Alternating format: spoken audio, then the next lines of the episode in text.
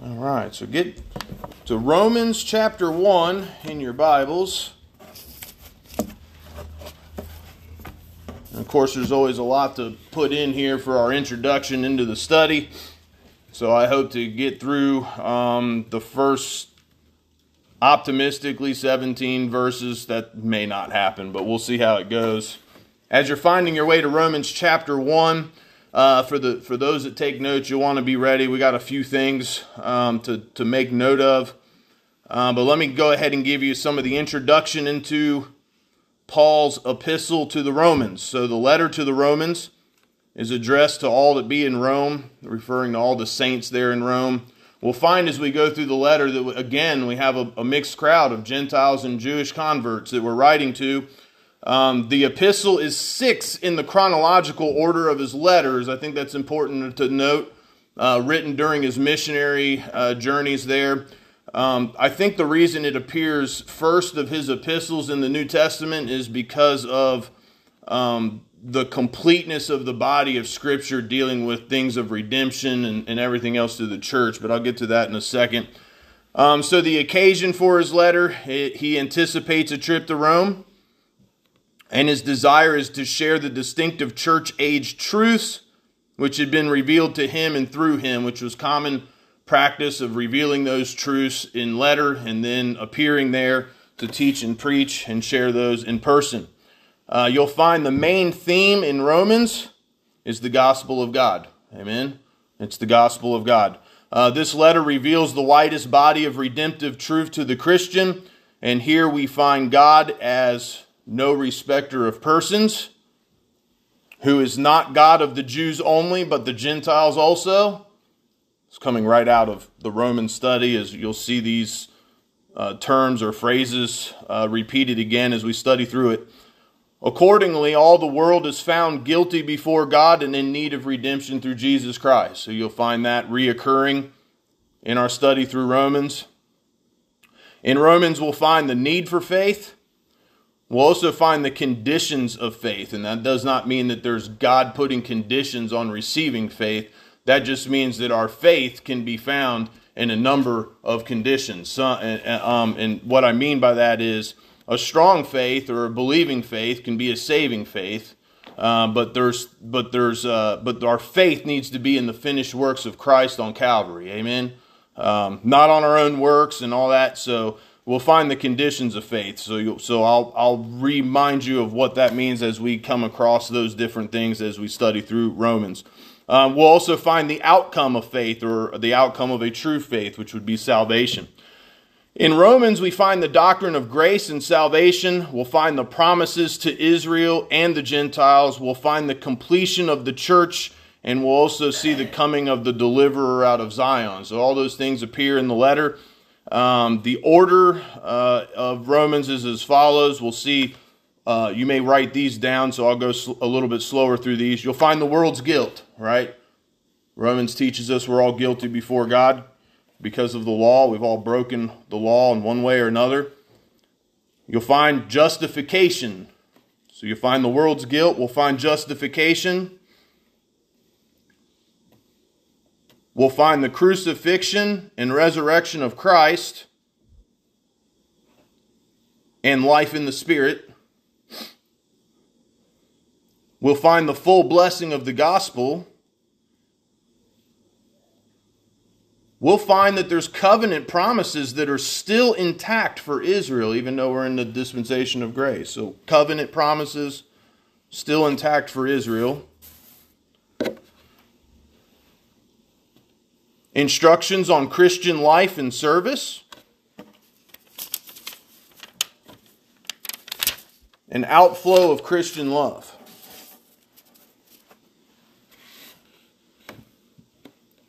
Quickly on the on Paul, who wrote Romans. Of course, we've seen his conversion there in Acts. Remember, Paul was born at Tarsus, so that was a pure Jewish stock. That's why he was able to have such a great influence on Jews, because we know he was a chief persecutor of the Church of Christ as a zealous Jew. He learned Jewish religion under Gamaliel. Probably didn't pronounce his name right. But that was a great teacher of the Pharisees. Paul also learned a skilled trade, which was tent making. Isn't it good that men can have a skilled trade, know how to support their families? Yet he had the equivalent of a doctorate. Actually, probably more than one doctorate, if you ask me. Now converted to Christianity, now converted as a Christian. He's accepted Christ, the Savior. He's saved. He's called to be an apostle. We'll see this. But he is called to be the apostle specifically to the Gentiles, and now desires to visit to Rome as a missionary. So let's go ahead and start here in chapter 1. Verse 1 we'll read through, and I'll stop as we need to. So starting in verse 1, the scripture reads, Paul, a servant of Jesus Christ, called to be an apostle, separated unto the gospel of God. You may underline that, separated unto the gospel of God, which he had promised afore by his prophets in the Holy Scriptures, concerning his Son Jesus Christ our Lord, which was made of the seed of David according to the flesh, and declared to be the Son of God with power, according to the Spirit of holiness, by the resurrection from the dead, by whom we have received grace and apostleship for obedience to the faith among all nations for his name, among whom are ye also the called of Jesus Christ. To all that be in Rome, beloved of God, called to be saints, grace to you and peace from God our Father and the Lord Jesus Christ. So let me stop there for a second. First thing to make note of that caught my attention, we see Paul the servant, amen. Paul is a servant writing to the saints in Rome concerning Christ the Savior. Here I like Paul puts emphasis on the fact that he's the servant of Jesus Christ. He says he's called to be an apostle, but he puts more emphasis on the fact that he's a servant to the Lord Jesus Christ. In other words, the responsibilities that the Lord has given him is more important than the title he's received. Amen? I think that's important to point out. I think we live in a world today where everyone wants a title. Just serve the Lord, and whatever you're called to do in Christ, he'll certainly make it known. Amen? So we have Paul the servant writing to the saints concerning Christ the Savior. Paul as a servant. How many here, just a quick question, how many here would consider themselves a servant to the Lord Jesus Christ? Amen? One way or another. We're all called to be servants to the Lord. As a servant, we see him separated unto the gospel, serving in the gospel, and saved by the gospel. Amen? I think that order is important. First, we're saved. Once we're saved, we're separated. We're called out. We're a part of the called out assembly. Amen?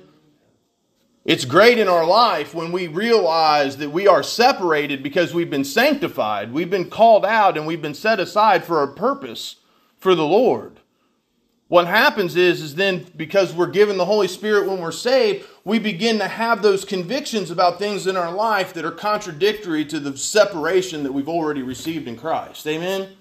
So we have a desire to remove ourselves from that old life and the old way of doing things and everything else, because we realize we've been given a greater purpose, and that purpose is in the gospel of Christ. And then as young Christians, we grow in our fellowship, in the grace and knowledge of the Lord. We want to be in Sunday school. We want to study the Word. We go to church. We learn. And then no telling what God can do in any one of our lives. Amen? I can tell you when I first got saved, I never thought I would pastor a church. Amen? But look at what the Lord's done in my life. The Lord can do anything in your life as long as you will accept the fact that once you're saved, you're not the same as you were. You've been called out of the old life. You've been given something new. And I think we've covered in a couple previous messages, new purpose, new vision, new mission. So those things are all important. As we move forward a little bit here, you're going to find Paul says a couple more things coming up that I like. First of all, he's going to tell you that he's a debtor. He's in debt. Ready to fulfill, you'll see him say, I'm ready to fulfill my obligation, and that he's not ashamed of the gospel. Let me say this. We should be so impacted by our own salvation that we do indeed feel indebted to the gospel. Amen. It's not that we have to do anything, because we don't have to do. I don't have to do anything. You don't have to do anything. There's no works, right, that save us or justify us. But when you really understand what we've been saved from, it ought to make you have a desire in here to serve him out of gratitude for what he's done for you. Amen. You realize that I deserve to be in hell for my sins. And he's forgiven me, and I did nothing to deserve his mercy or grace or forgiveness. But and Paul relates to that, obviously. You know, here's somebody that was seen not along, you know, at one point in his life consenting to the death of Christians and ordering executions and things. And then Christ came to him and called him to be an apostle. So we should feel indebted to the gospel. We should have a sense of obligation towards God. It doesn't, we should have some sense of, you know what, God's done this for me. What should I do for him? And so the most important thing is to have faith and to put your full trust in him. But there's nothing to be ashamed of, to be somebody that feels, you know, God's done a lot for me and I want to do everything I can in return for him. Not because I have to, but because I love him. We love him because he first loved us. Amen. It just shows an understanding of exactly the totality of everything that Christ has done for us. So we're going to see here, separated into the gospel, Christian service, Christian calling, Christian practice. I kind of like this too. I'm going to give you this little way of looking at it. This is out of one of my commentaries, but I have this one called Wilmington's Commentary, and They use the Roman study, and I like this. I'll give it to you, not to sidetrack, but they refer to Romans as 4 different buildings, and I like this because they're foundational buildings. But think about this. They refer to Romans as the courthouse of law. Of course, we see the law in Romans. We're about to see some as we move forward. The power plant of grace. I like that one too. The synagogue of Israel and the temple of God. And I thought about that as, well, that makes sense, because in Romans we find a binding agreement between man and God, which is law, right, that we've all broken. We find the power of grace, which, one, to save us to begin with, to bring forgiveness of sins, but also that enables everyday life. We need grace every single day. We can't do anything without the grace of God.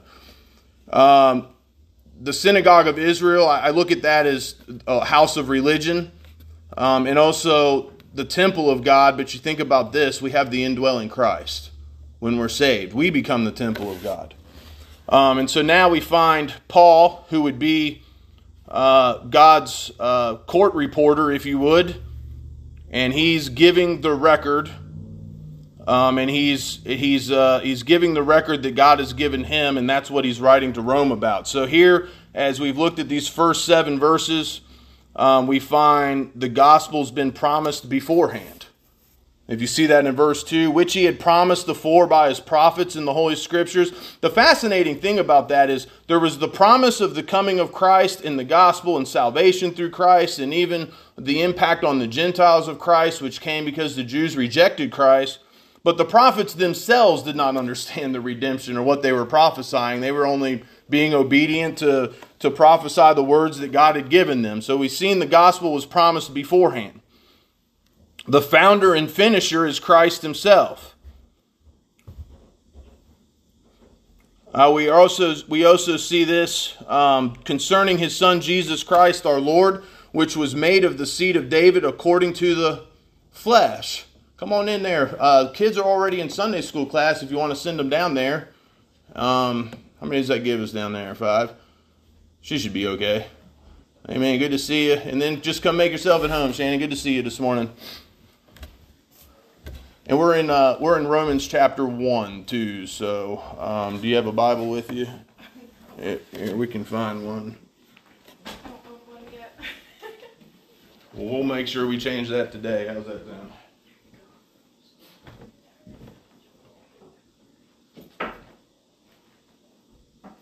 And where you're going.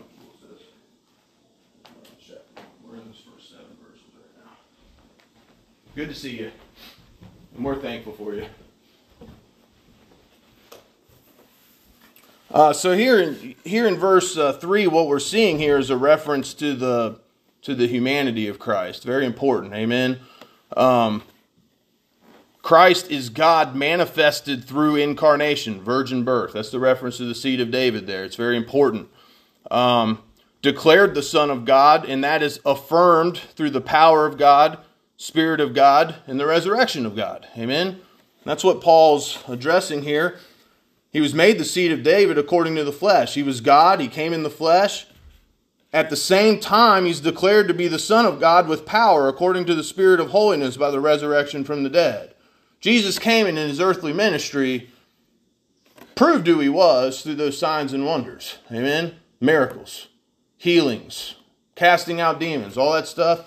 That was necessary because, and I say this a lot, the purpose was to authenticate the ministry of the Messiah.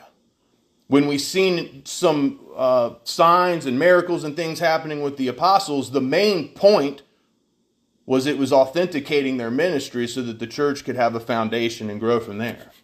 Now, people can be healed today, but we're not in a dispensationally speaking, we're not in a day of all these miracle working wonders and things like that. Amen. People are using those things to deceive others.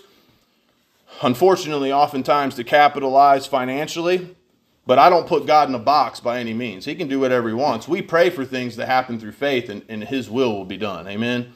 So that's important to realize. But here we see Christ. Paul's reminding them that he is the Son of God, that's been affirmed through his power, also through the Spirit of holiness. Christ was completely perfect, without sin. He was holy. He's the Son of God. He was God, man, all at the same time. And also by the resurrection from the dead. Also a reminder on the resurrection of the dead. He was resurrected. The tomb was empty. He appeared to his disciples. He appeared to many. He was here 40 days before ascending. Many witnesses. Amen. And so that was all to affirm through the eyewitness testimony of many. The truth to the resurrection of Christ. And so those are all important references that Paul's making there. Let me give you this. The resurrection shows us Christ as a clear and distinctive boundary between earth and heaven.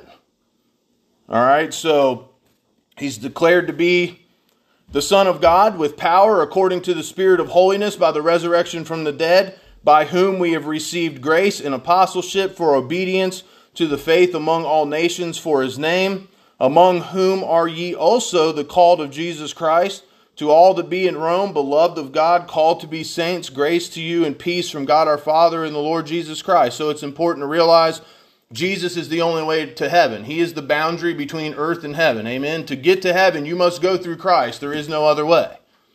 But I like this. Again, we've seen his humanity, and now we also see his deity. Amen. We've seen a reference to the fact that he was man through incarnation, and we see a reference to the fact that he is God. So there in verse 5, a couple points on this. The gospel bestows salvation and then service. Paul writes, by whom we have received grace and apostleship. It's in that order on purpose. You need to be saved by the grace of God before you can be of service to God. Amen. You need the grace first. And when we're saved, then God will begin to pull together what our purpose is, whatever that may be. Everybody will have something to do for the Lord. He will keep you busy. But the first step is salvation. A man must be saved before he can be called or before he can serve. He reveals to us here, Paul tells us this, for obedience to the faith among all nations for his name. So let's think about that for a second. Our service is for obedience to the faith for his name. In other words, Christ is the beneficiary of our service. Amen. We serve for him. We're not trying to benefit ourselves. We're doing it for him. Amen. To be a blessing to him. So he needs to be the main focus of our service is to do what we know is pleasing to the Lord Jesus Christ, to bring glory to his name. Everything in our lives, as we'll find from this point forward, everything in our lives as Christians are in Christ from the moment of salvation. And that is something that that's fascinating to me. Everything that we do once we're saved is in Christ. In Corinthians, we find that Jesus says that a man will give an account to everything he's done in the body, both good or bad. Amen? So everything we do is in Christ. I think that is a very deep thought, because that means whether if I get saved, I am saved, by the way, just for the record, but I'm saying, just follow on, you see what I'm getting at here. You get saved, you're in Christ. Even if you choose to live out of the will of God, you're still in Christ. Amen? Eternal security. You're still in Christ, and you'll stand before Christ one day, and you'll give an account for what you've done since He saved you. And so it's important. This is so important that we get into fellowship with Christians that will encourage us to be the best that we can be for Him and to serve Him and to grow and to learn all these things in the Bible, because there's a believer's judgment one day. And no, you can't be sent to hell once you've been saved. Amen? You've gotten saved. Your sins are forgiven. You're no longer under condemnation. Of course, we'll see that in Romans. But there is a responsibility to serve and to serve the Lord, and you do it for Him. And so He's the beneficiary, but everything in our lives becomes about Him. And He is the beneficiary of that, and we are to serve Him. And that's also a humbling thought, is it not? Doesn't that humble you? That humbles me. To realize, Lord, I know everything I do, I'm in You, but not everything I do is a reflection of that, unfortunately. Right? That's all of I think everyone would agree to that. Not everything we do is a reflection of the relationship we have with Him, and those are areas of prayer that we need to go to Him. I'm thankful for His grace and for His mercy. Amen? Let me see here. Am I mixed up? Got my notes mixed up. No, we're good. Let's go to verse 8 now. I think we can go a little bit further. Verse 8, Paul writes, "First, I thank my God through Jesus Christ for you all, and your faith is spoken of throughout the whole world." So that's an important statement. Let's look at this in connection with chapter 7. First of all, I love this. To all that be in Rome are beloved of God. Amen. Aren't you thankful today for that? That you're beloved of God? The impact that should have on each one of us, the fact that we're loved of the Lord, we're loved of God. So I like the fact that we are beloved and also called to be saints. We live in a world now that wants everyone included. Well, there you go. Everyone's included in Christ. Amen. We're all beloved and we're all called to be saints. He says, "Grace to you and peace from God our Father and the Lord Jesus Christ." You have to have grace before you can have the peace. Amen? So grace and peace are important. And then Paul, showing action with that statement, he's thankful for all of them through Jesus Christ. Are we thankful for our fellow brothers and sisters? Amen? It's good to be thankful for those that we share this great faith with, and not just thanking them, just telling them, hey, I'm thankful for you, but also praying and being prayerful for them. First, I thank my God through Jesus Christ. So he's saying, I'm thankful for you to the extent that I thank my God for you. So I pray for you and I thank God for you. And then his prayer specifically is for their faith. And so he speaks of their faith being spoken of throughout the whole world. Isn't it good to have a testimony that grows in its impact on others? Amen? Mm-hmm. That's what we're seeing there, a testimony that's growing in influence and impact. If we're living for the Lord, we will grow in our influence and our impact. And I'm very thankful as the pastor of New Lexington Bible Church. I can tell you I'm watching our church here grow in influence and impact in our community. Amen?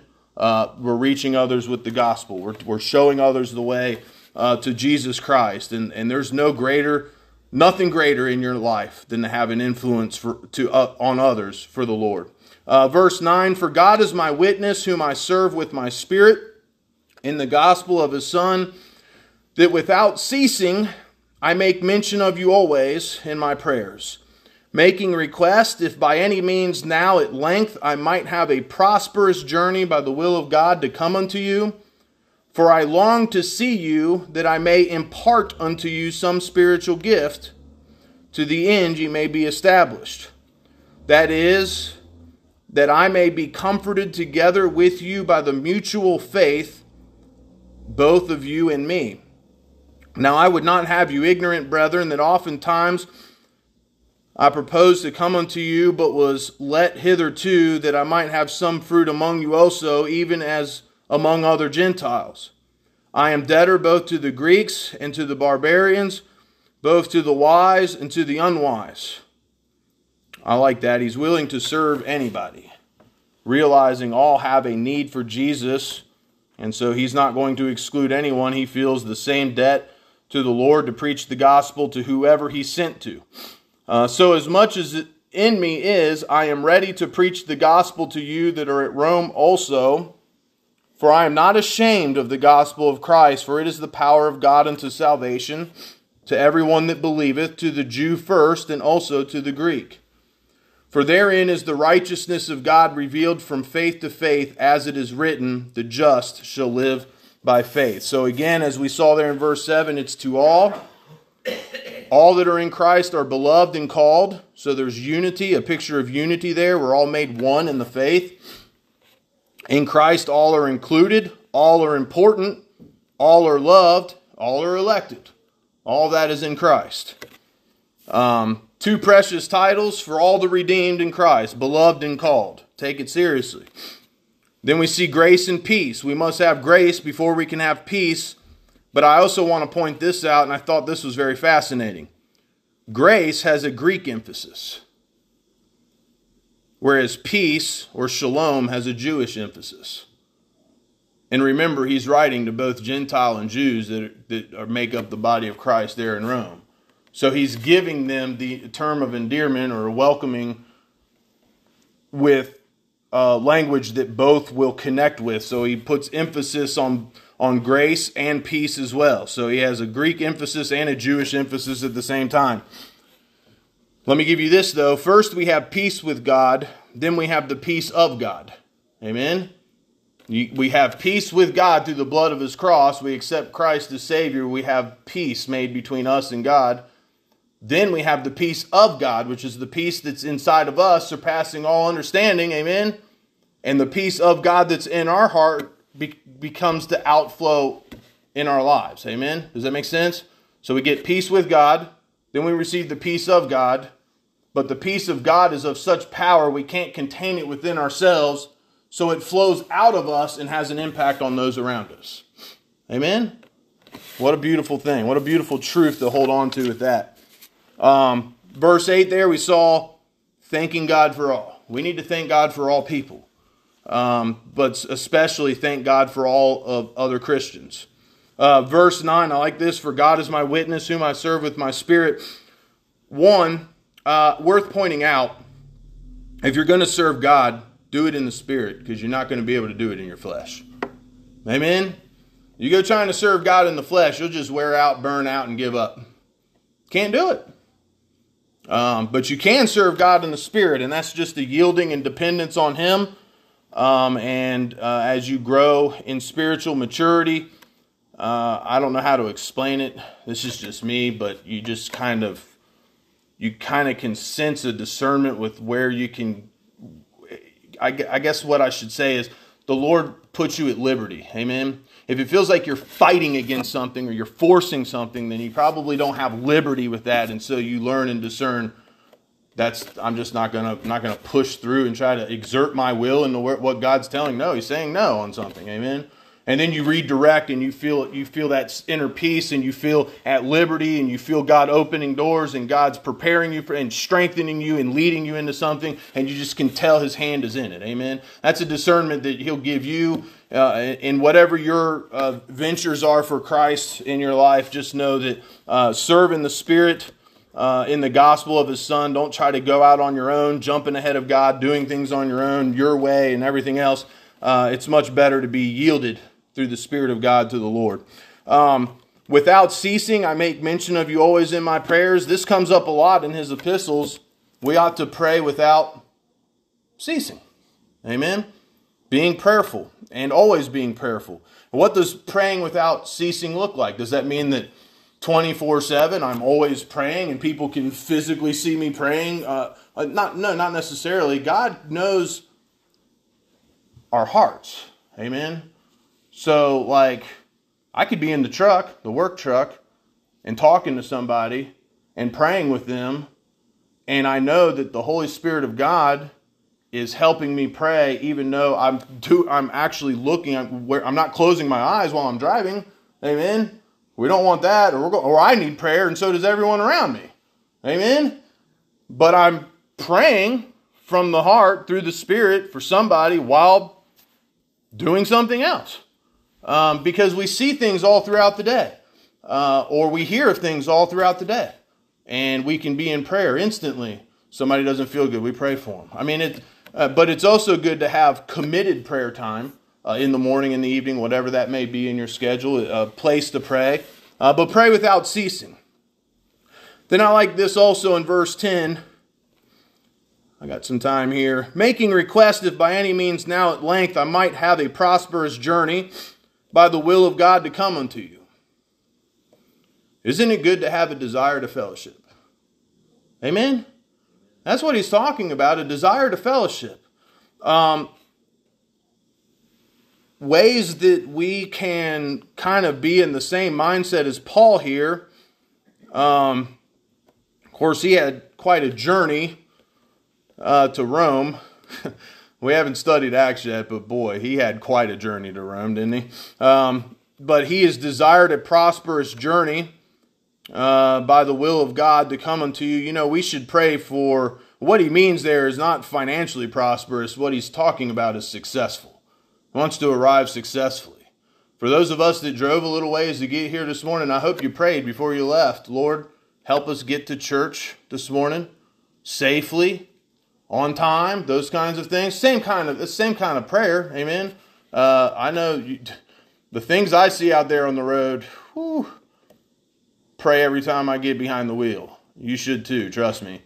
But also, we pray for everyone who's on their way to church today. Some that may not be here now, but we know will be coming for worship or whatever it may be. We pray for them to have a successful journey here, for travel mercy, right? But also, a desire to fellowship. If you're saved, you have the indwelling Spirit of God. The one place you should desire to be on the Lord's day is in the house of God with other Christians. Amen? In fellowship and in worship. And so we see that here, a desire to fellowship.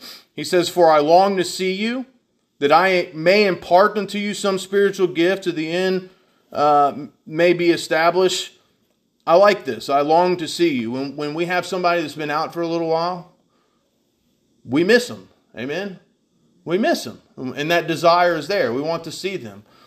We know if there's a prolonged situation, we may go ourselves to go visit them.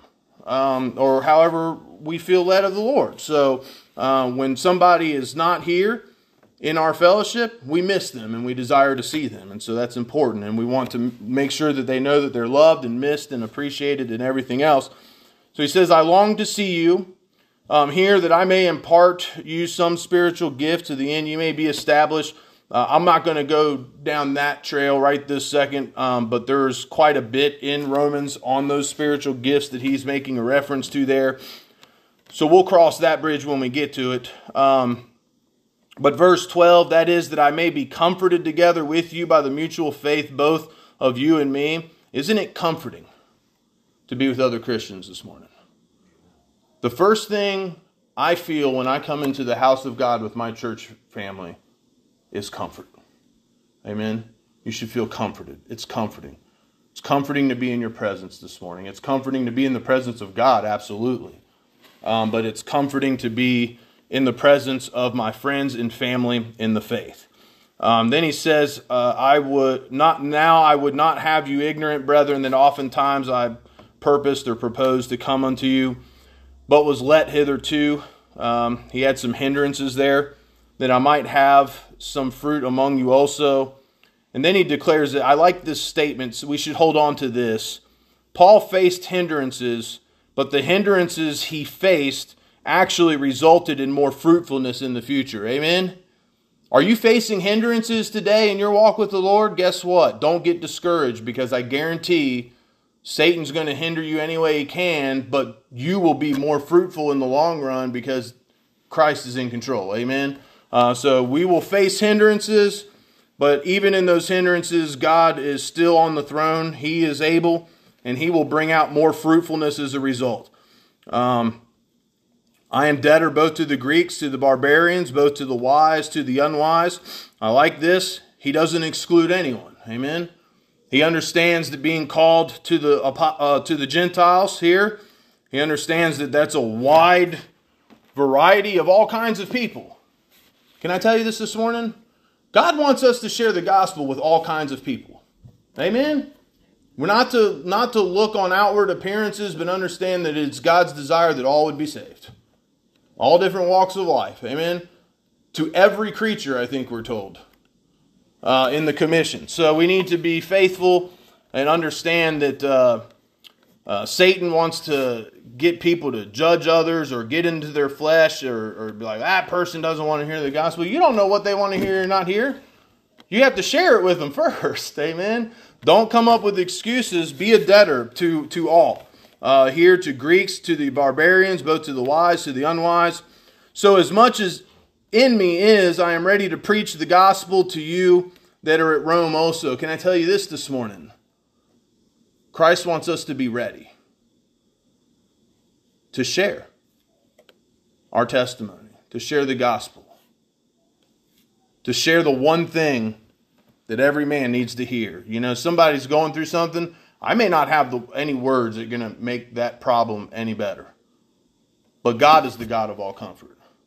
The Word of God. God knows what they need. The one thing we all need is the gospel. Amen. And so we should be ready and be prepared. And then I like this. For I am not ashamed of the gospel of Christ. A person who tries to live two different lives, keeping their one foot in the world, but trying to be a Christian because they've believed some of the Bible, is going to struggle with being ashamed of the gospel. The unfortunate reality of it is this. When we've accepted Christ as Savior, we've received the Holy Spirit, and we take it seriously, and we begin to grow, a lot of the people that used to hang around are going to fall off. They're going to go away. And that's okay, because receive this. That's a testimony that the work that Christ is doing inside of you is starting to become evident to the people around you. And people are oftentimes fearful, or they push away that which they don't understand. I've told most of you, everybody here knows my testimony. I was messed up at 28 years old when I got saved. And then a year later, and it took some time to grow. It didn't all happen overnight. You know, just a year later, people were like, what happened to you? Do you really want me to answer that? Sure, let me answer that for you. What happened to me is this. I heard about Jesus, and I heard the gospel, and you just break down the Bible to them, and they're like, some will be like, yeah, I don't know about that, and they'll leave you alone. You just tell them, look, I became a Christian. You may be in a place, I don't even know how to explain everything that happened to me. All I can tell you is this. I believe Jesus died for my sin. I accepted him. I prayed to be saved. I know he saved me, and now things are changing and different, and I'm not the same person I was. And then there'll be a work of just some things will fall off. It's almost like God takes care of it for you.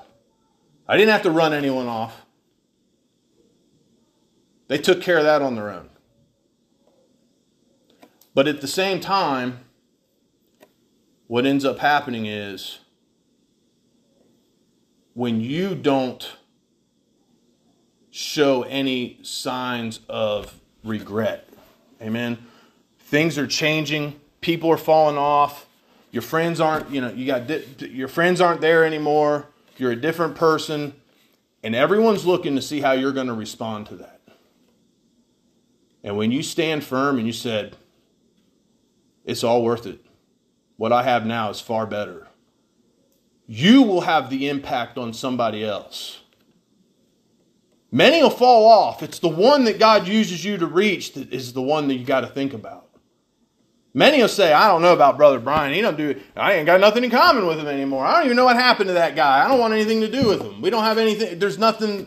It's just weird being around him. Okay, that's fine. Let it be weird being around me. But it's that one person that's been through the same stuff I went through that's thinking, I don't want to be like this anymore. And God will send you their way. Don't take it for granted. People might fall off, but it's the one that comes around that you have an influence on, that you get to lead to the Lord. It's far worth it. It's so much greater. Amen? It's so much greater. And so we see the power. For it is the power of God unto salvation to everyone that believeth. Don't be ashamed of the gospel because there's people that don't believe it. Trust in the power of the gospel because it saves all that believeth. Amen? It is the power of God unto salvation to everyone that believeth, to the Jew first and also to the Greek. For therein is the righteousness of God revealed from faith to faith, as it is written, the just shall live by faith. The gospel is received by faith. We must believe on the Lord Jesus Christ with all of our heart. Through that belief, we'll make confession to Christ. Of course, I'm getting ahead of myself. All of this will be in our study. But there in 16 and 17, we see the power of the gospel, that we shouldn't be ashamed of the gospel or the impact that it has on our lives, the fact that it changes our lives, and therefore we have a testimony for Christ through that. And then also we see a revelation of the righteousness of God. Amen. Let me close out with prayer because we're out of time for our Sunday school. But we'll look forward to we'll have some good studies here in Romans. I promise you that. Father, I thank you, Lord, for this day. Thank you for bringing us all together safely in the Sunday school class this morning, Lord.